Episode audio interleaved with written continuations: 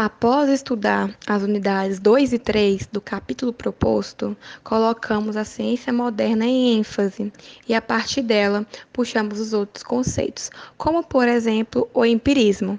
Em filosofia, é um movimento que considera as experiências como únicas e que são essas experiências que formam ideias. Assim, o empirismo é caracterizado através do conhecimento científico, uma forma de adquirir a sabedoria através da percepção da origem das ideias percebendo-se as coisas independente de seus objetivos ou de seus significados. Logo em seguida vem o cientificismo. É uma concepção filosófica de matriz positivista que afirma a superioridade da ciência sobre todas as outras formas de compreensão humana da realidade. Religião, filosofia, metafísica, dentre outras, por ser a única capaz de apresentar benefícios práticos e alcançar autênticos rigor cognitivo. Passo agora a fala para o Gustavo.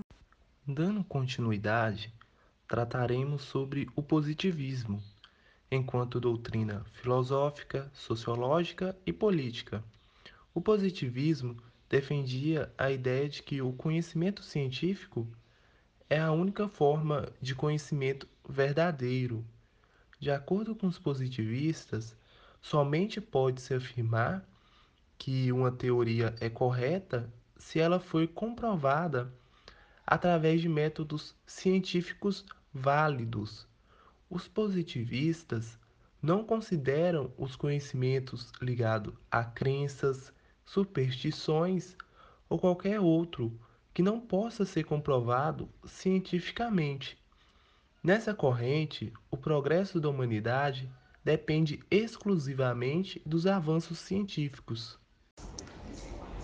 Dando seguimento, vamos falar sobre comunidade científica. O progresso da ciência depende das interações dentro da comunidade científica, isto é, a comunidade de pessoas e organizações que geram ideias científicas, que testam essas ideias, que publicam em revistas científicas, que organizam conferências, que formam cientistas, que atribuem fundos de pesquisas, entre outros. Esta comunidade científica oferece a base de um conhecimento cumulativo, que permite a ciência construir-se sobre si mesma.